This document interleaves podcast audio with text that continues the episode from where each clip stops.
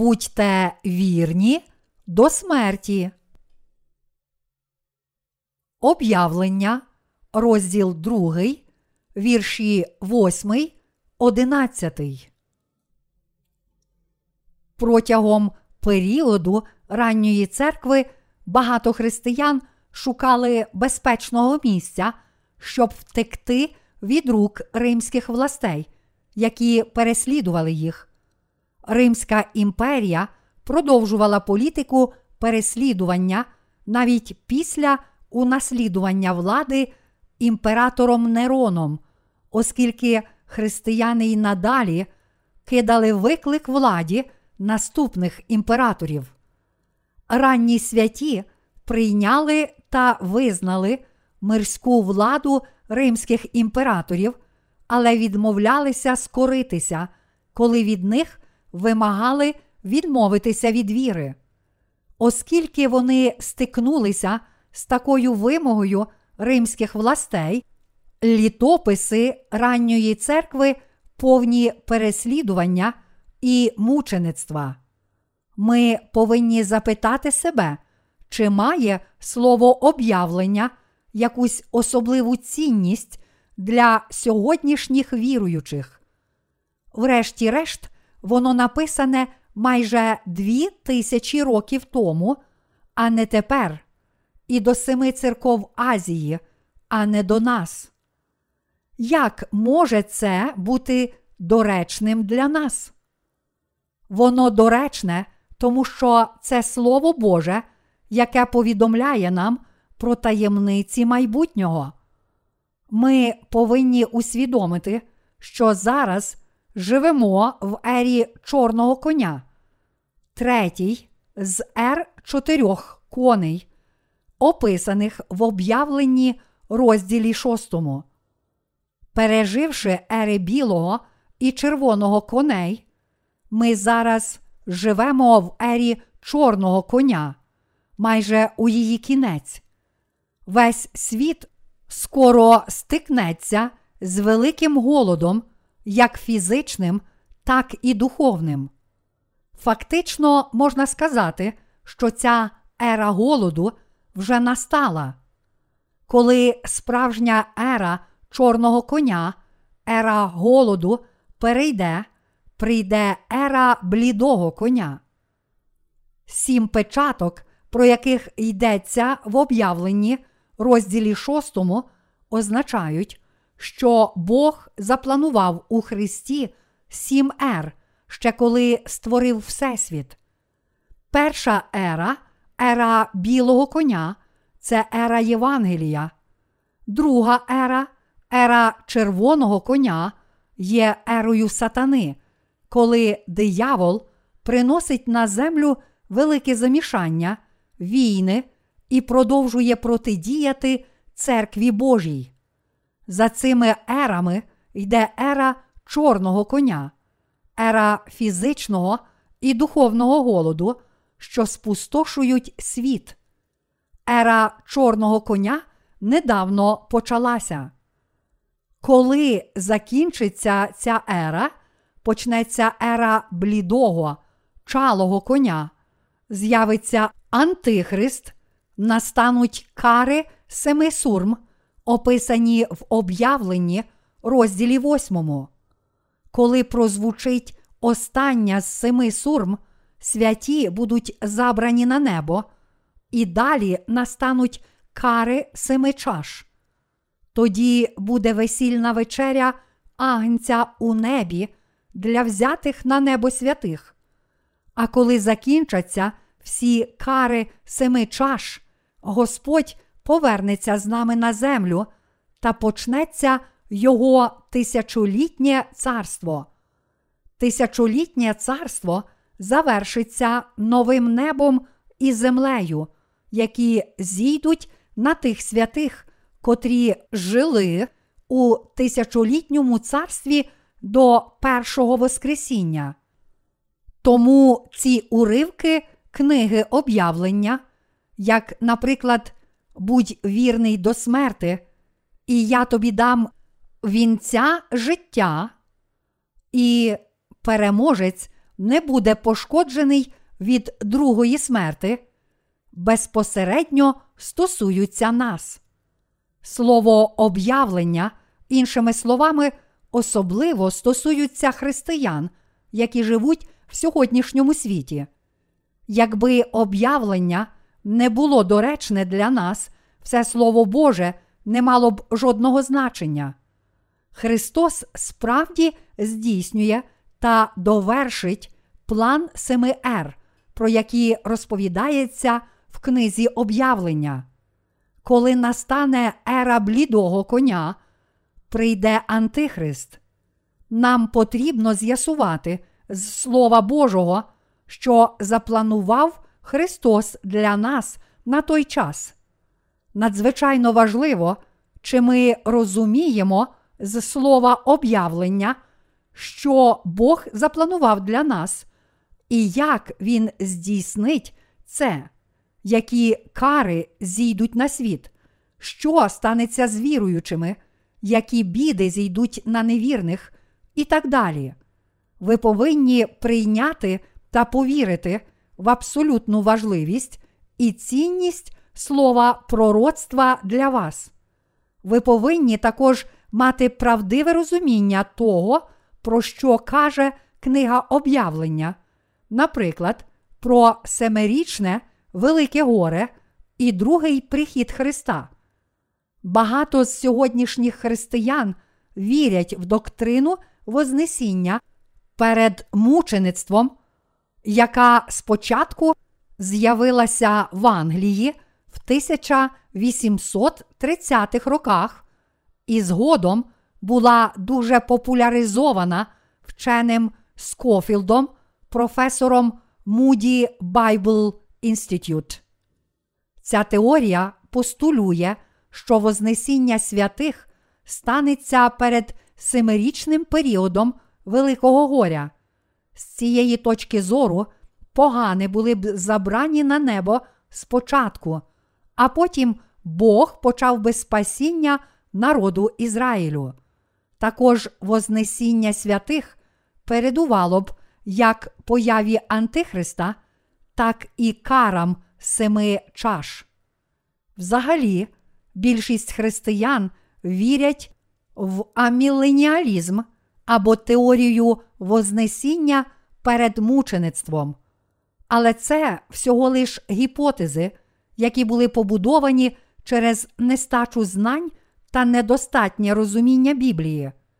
Замість дати відповіді на багато питань віруючих про книгу об'явлення, ці гіпотези зробили більше шкоди, ніж добра, породивши ще більше питань та сумнівів стосовно слова об'явлення.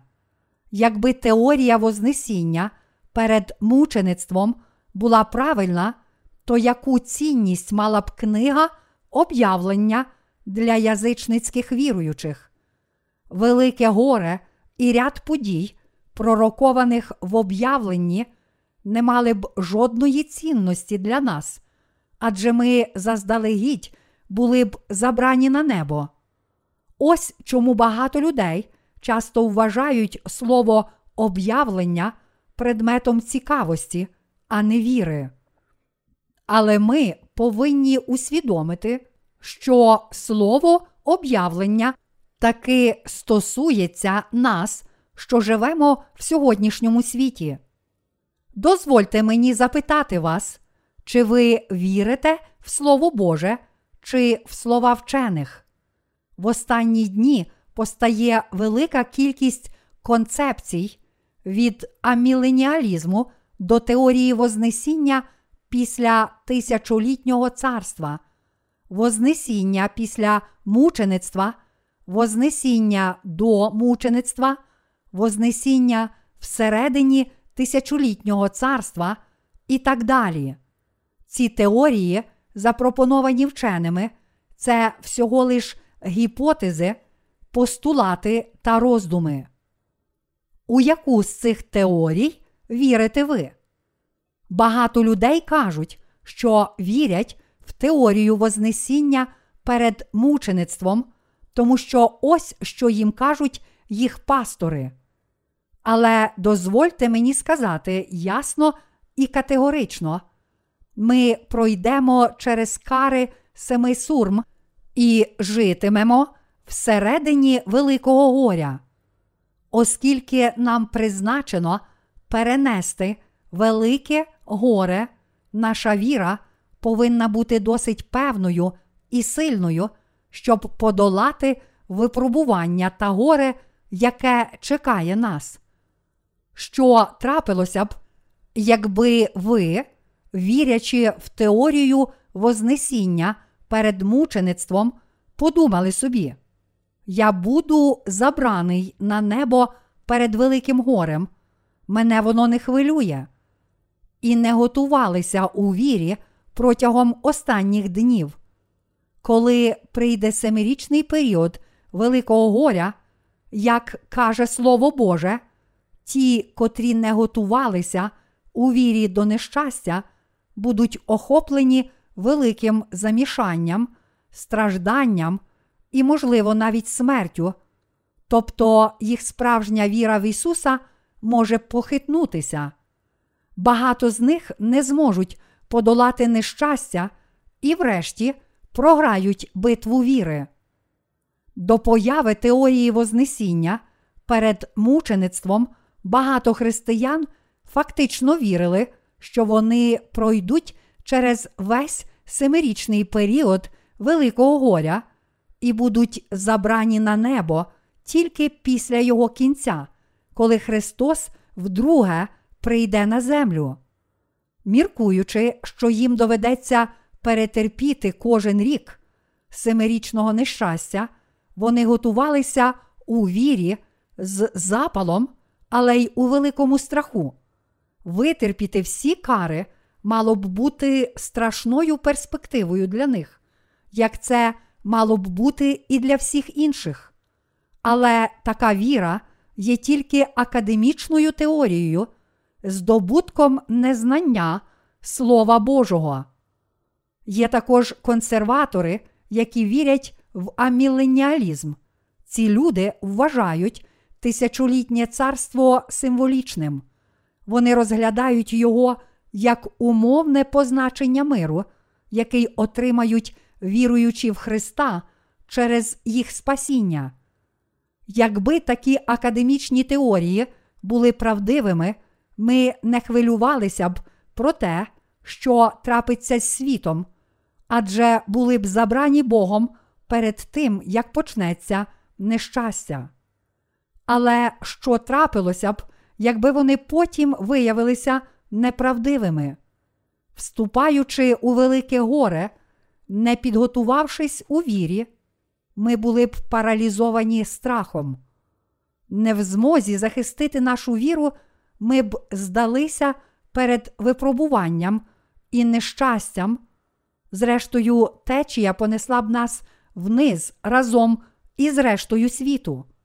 Але Бог сказав нам, що ті, чиї імена записані в книзі життя, тобто народжені знову з води та духа, ніколи не здадуться. Бог каже нам у слові об'явлення, що народжені знову з вірою подолають випробування великого горя, і що саме всередині нещастя Він забере їх до неба. Тому теорія Вознесіння перед мучеництвом відходить від цієї біблійної правди. Отож, вона тільки штучний постулат. Іншими словами, це брехня, а не правда. Все ж таки багато людей у всьому світі зараз прийняли теорію Вознесіння перед мучеництвом. Ті, котрі вірять у вчення Скофілда про Вознесіння перед мучеництвом, вірять у наступне. Перше. Семирічний період Великого горя почнеться після приходу Антихриста в останні дні. Друге. Антихрист управлятиме світом протягом семирічного періоду Великого горя під час першої половини семирічного періоду він керуватиме як доброзичливий правитель, а другої як злий тиран. Третє. Єрусалимський храм буде відновлено і відновляться жертвоприношення. Четверте. Антихрист укладе семирічну угоду з Ізраїлем. П'яте. Після перших трьох з половиною років нещастя Антихрист розірве угоду з Ізраїлем. Шосте. Наступні три з половиною роки будуть часом Великого горя та переслідування для іудеїв. Протягом цього періоду замість Євангелія благодаті проповідуватиметься Євангеліє тисячолітнього царства. Сьоме. 144 тисячі іудеїв витримають нещастя. Восьме. Нещастя закінчиться битвою Армагеддону. Сформулювавши велике горе у згаданих вище пунктах, Скофілд ані словом не згадав, що повинно трапитися з поганами протягом нещастя. Іншими словами, Скофілд переконував, що всі погани, котрі вірять в Христа, будуть забрані на небо до початку нещастя. І тільки після їх Вознесіння Бог почне діяти серед народу Ізраїлю. Завершилося б це спасінням 144 тисяч іудеїв. І так він закінчив би свою справу спасіння. Тоді почалося б тисячолітнє царство. На Скофілда і його судження про Вознесіння перед мучеництвом вплинув Джон Нельсон Дарбі, засновник групи, відомої як брати Плімут, які почали підтримувати цю теорію після зустрічі з лідером п'ятидесятників. Цим лідером фактично була 15-літня дівчина Маргарет Макдональд із Шотландії, яка твердила, що в 1830 році мала видіння від Бога, в якому бачила християн, що були забрані на небо ще до Великого горя. Саме відвідавши цю дівчину, Дарбі почав навчати теорії Вознесіння перед мучеництвом. Вчення Дарбі тоді запозичив Скофілд, американський теолог. Скофілд, котрий усе своє життя розробляв довідкову Біблію Скофілда, у той час розмірковував над питанням, чи Вознесіння буде перед чи після нещастя. Коли Скофілд почув про теорію Дарбі, про Вознесіння перед мучеництвом, він повністю заглибився в неї і, будучи цілком переконаним у правильності її тверджень, включив її у свою довідкову Біблію Скофілда. Ось як Скофілд повірив та почав доводити теорію Вознесіння перед мучеництвом, а скільки сьогоднішніх християн також вірять у неї. Перед тим, як про теорію Вознесіння перед мучеництвом почали говорити Дарбі та Скофілд, більшість християн вірили у Вознесіння після мучеництва. Але Скофілд, професор в Moody Bible Institute в Сполучених Штатах, мав неабиякий вплив на догматичні питання, особливо враховуючи його довідкову Біблію Скофілда. Саме через Скофілда і його вплив теорія Вознесіння перед мучеництвом стала такою поширеною в християнських спільнотах у всьому світі. На жаль, в результаті цього віра багатьох сьогоднішніх християн зараз міцно спить. Вони сплять, тому що помилково думають, що прихід Антихриста їх не стосуватиметься. Вони не бачать жодної необхідності готуватися у вірі до ери Великого горя, оскільки вірять, що будуть забрані на небо перед тим, як вона почнеться. Але Христос сказав нам бути завжди пильними, бо ніхто не знає, коли прийде наречений. На жаль, ті, котрі ігнорують Слово Боже і натомість вірять у вчення про Вознесіння перед мучеництвом, глибоко сплять. Але прийшов час прокинутись. Пора вам відкинути помилкові гіпотези про Вознесіння перед мучеництвом та повірити в слово правди.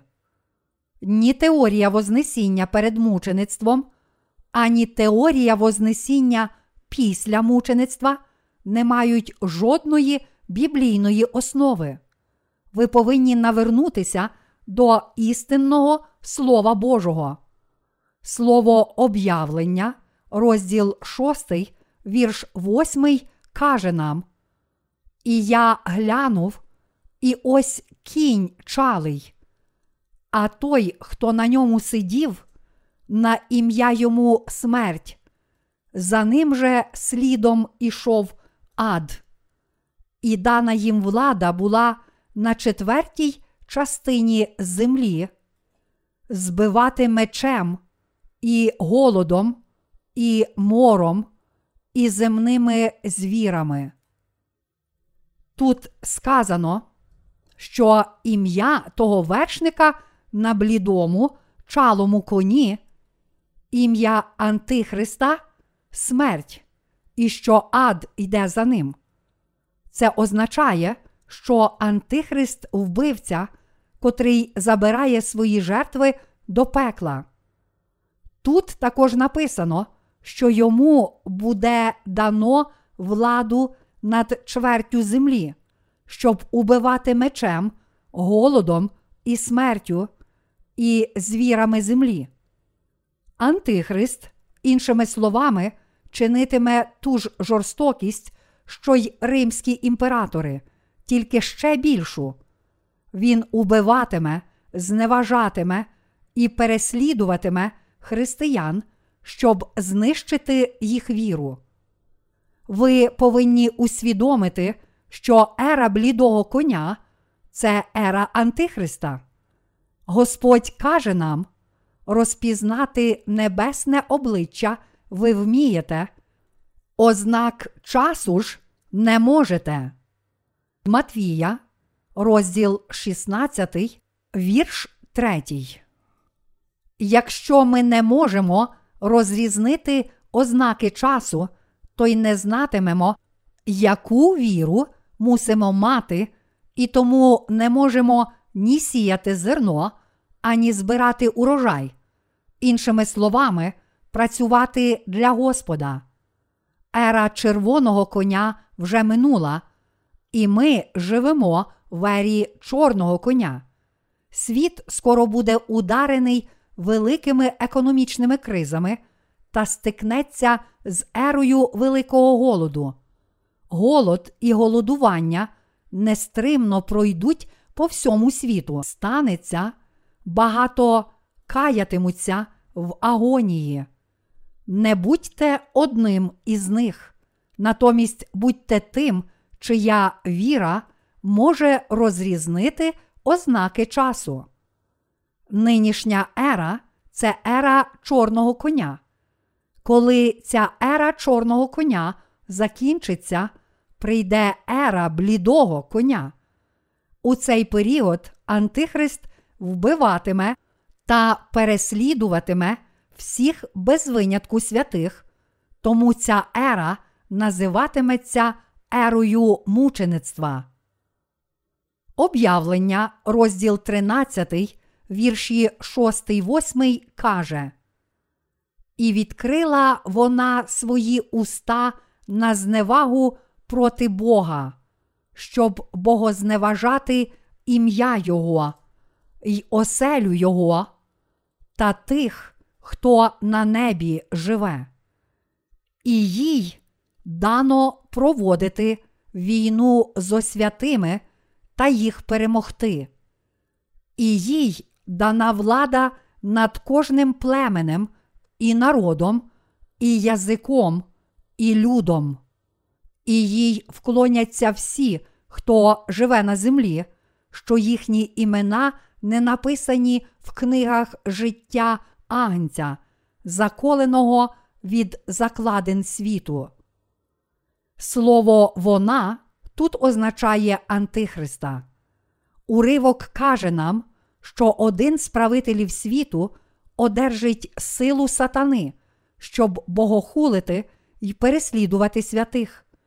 Це буде дитя диявола з силою дракона. Своєю силою воно боротиметься та переможе святих. Але це тільки означає, що воно замучить святих. Це тільки фізична смерть святих. Антихрист ніколи не зможе забрати у святих віру. Скофілд наполягав, що святі взагалі не знатимуть Великого горя. Але без семирічного Великого горя для святих не може бути тисячолітнього царства.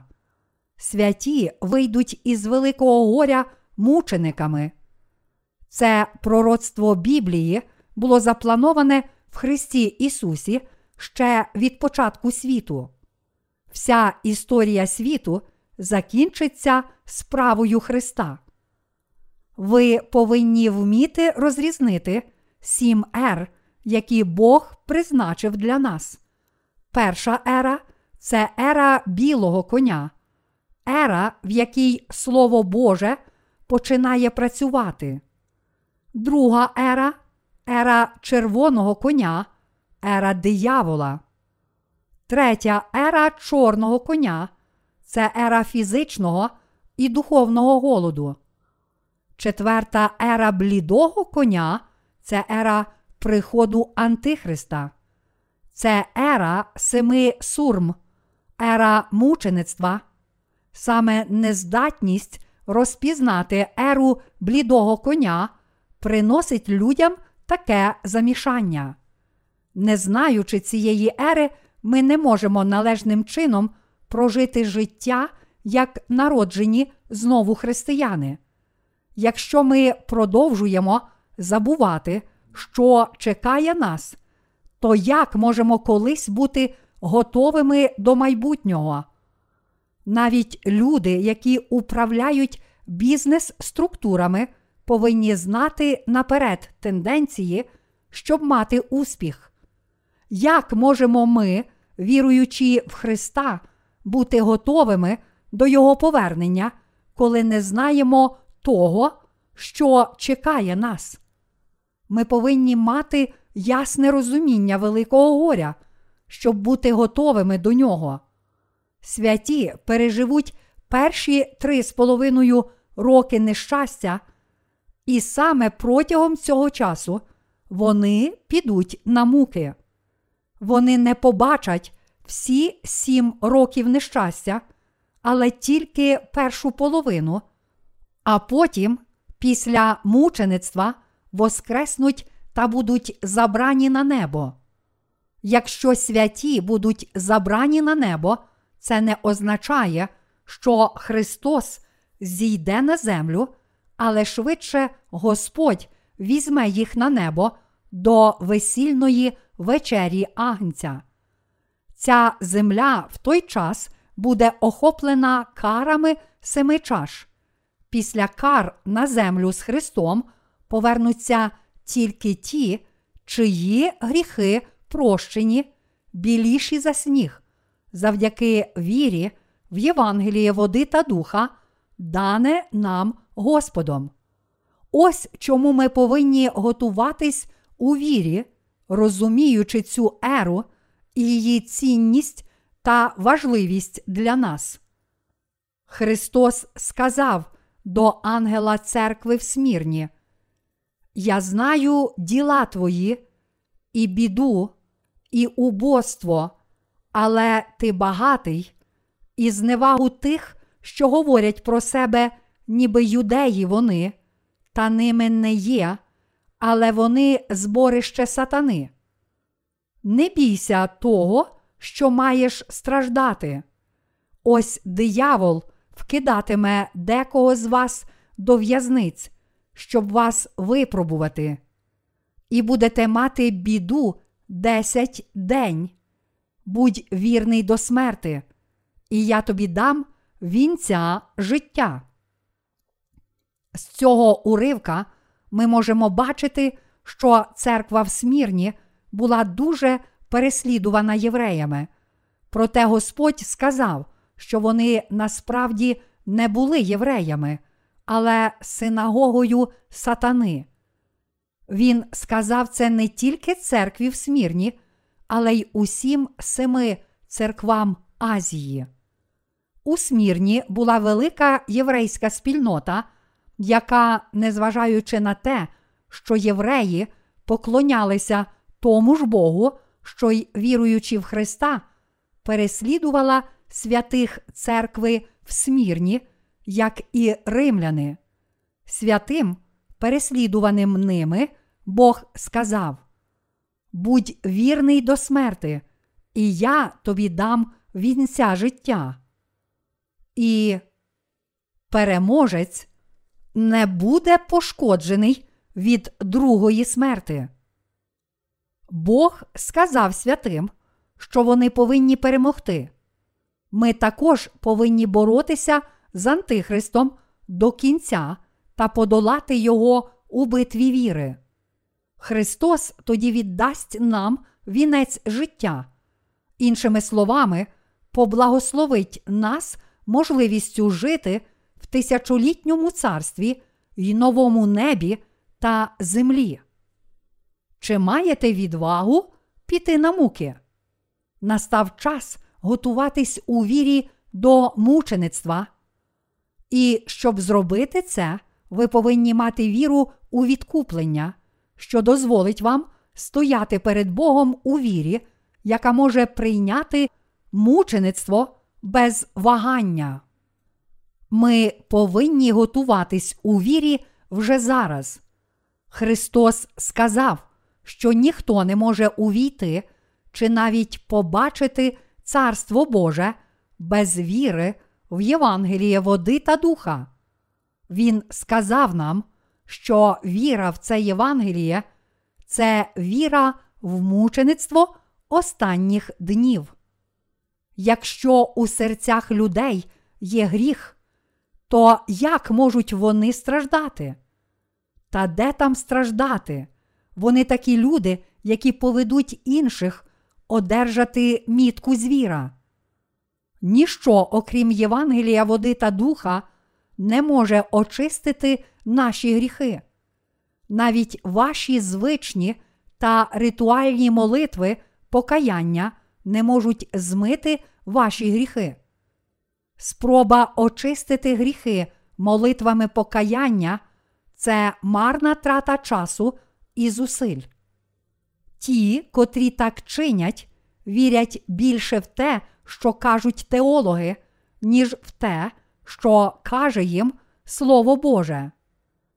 Чи той факт, що вчені, ті люди, яким довіряють так багато християн, сперечаються та вірять в аміленіалізм, не доводить незнання Біблії цих так званих біблійних експертів. Ці амелініалісти стверджують, що не буде ні тисячолітнього царства, ані мучеництва святих під час Великого горя. Для тих, котрі вірять в теорію Вознесіння перед мучеництвом або аміленіалізм, книга об'явлення не мала б взагалі ніякого значення. Слово об'явлення це Слово Боже. Слово Боже, записане апостолом Іваном, улюбленим учнем Христа, ніхто не може заперечити це. Я не критикую теорії та доктрини теологів без причини, але роблю це, щоб підготувати вас у вірі, щоб ви могли залишатися вірними Господу до смерті, щоб навчити вас слова святого Письма, щоб ви були готові витримати переслідування великого горя з твердою готовністю прийняти мучеництво. Щоб зробити це, ви повинні вже зараз готуватись у вірі в Євангеліє води та духа. Ті, котрі не вірять в Євангеліє води та духа, з іншого боку, здаються перед сатаною і, зрештою, стануть ворогами Бога, тому що ті, чиї імена не записані в книзі життя, поклоняться сатані. Ось що каже нам Слово Боже. Бог дозволить святим страждати у середині Великого горя. Коли завершаться перші три з половиною роки семирічного періоду Великого горя, ті, котрі вірять в Євангеліє води та духа, підуть на муки. Незабаром після їх мучеництва прийде Воскресіння і Вознесіння. Ось короткий огляд книги об'явлення, і тому я повторюю його основні моменти. Ви повинні пам'ятати, що коли прийде ера Антихриста, багато, будучи замученими за віру в Євангеліє води та духа, незабаром воскреснуть і воднораз будуть забрані на небо. Коли настане ера блідого коня, через мучеництво розцвітуть квітки віри. Коли прийде час, правдива віра дасть справжні плоди і розцвіте прекрасними квітами. Деякі рослини в пустелі пускають паростки, цвітуть і плодоносять протягом одного тижня. Так вони пристосувалися до умов пустелі, де дощ падає рідко і води мало. Їм треба швидко пустити паростки, розцвісти і плодоносити, тому що через тиждень води може не стати. Віра тих, котрі повірили в Євангеліє води та духа протягом семирічного періоду Великого горя, схожа на ці рослини. Для них достатньо короткого періоду часу, щоб повірити, жити і страждати за це Євангеліє разом з нами. Безумство Антихриста сягне свого піку всередині Великого горя три з половиною роки від його початку. Саме тоді відбудеться мучеництво святих. Навіть ті, котрі почують про Євангеліє води та духа, матимуть можливість прийняти його в їх серця та все ще зможуть повірити і приєднатися до нас у мучеництві, якщо дійсно повірять в це Євангеліє протягом часу нещастя, незважаючи на його коротку тривалість. Тому ми поширюємо Євангеліє, щоб пробудити християн у всьому світі з їх духовного сну. Ми проповідуватимемо Євангеліє води та духа до кінця світу, поки самі не підемо на муки. Якби не було мучеництва, що доброго було б у цьому Євангелії, яке ми поширюємо зараз. Ті, котрі вірять в Євангеліє води та духа, зможуть страждати в останні дні. Зараз ми повинні готуватись до цього у вірі. Якщо ми не готуємося у вірі, щоб прийняти мучеництво та захищати Євангеліє води та духа, сьогодні, живучи в мирі перед Богом, то тільки жалкуватимемо про це пізніше.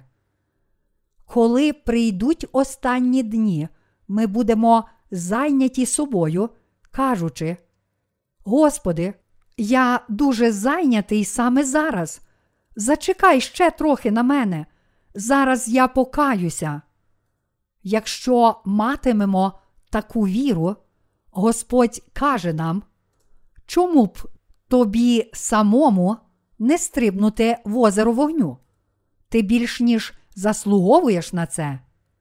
Ті, котрі мають гріх, тепер повинні усвідомити, що так само буде і з ними.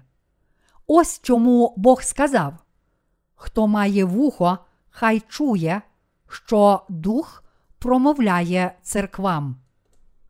До часу мучеництва святих природне навколишнє середовище світу буде цілком знищене, ліси згорять, моря, річки і джерела перетворяться на гниючу кров, сонце, місяць і зірки втратять їхнє світло. Весь світ охопить темрява, його мешканці, керовані нечистими духами, втратять розум, стануть жорстокими, їх єдиною метою буде збиратися у групи і вбивати всіх дітей Божих. Ось чому ви повинні зрозуміти та повірити в слово об'явлення. Сьогоднішні церкви переймаються тільки будівництвом більших, вищих, величніших церков. Вони витрачають мільйони доларів, щоб побудувати церкву, а в їх серцях є тільки гріх, а не віра, яка може прийняти мучеництво ради Ісуса. Ці люди повинні спочатку очистити свої серця від гріхів. Світ скоро увійде в еру нещастя, еру блідого коня. Я сподіваюся та молюся, щоб ви мали віру, яка зможе прийняти мучеництво і до смерті залишитися вірними Христу. Ми повинні повірити в слово об'явлення, розважливо дослідивши його з духом верії.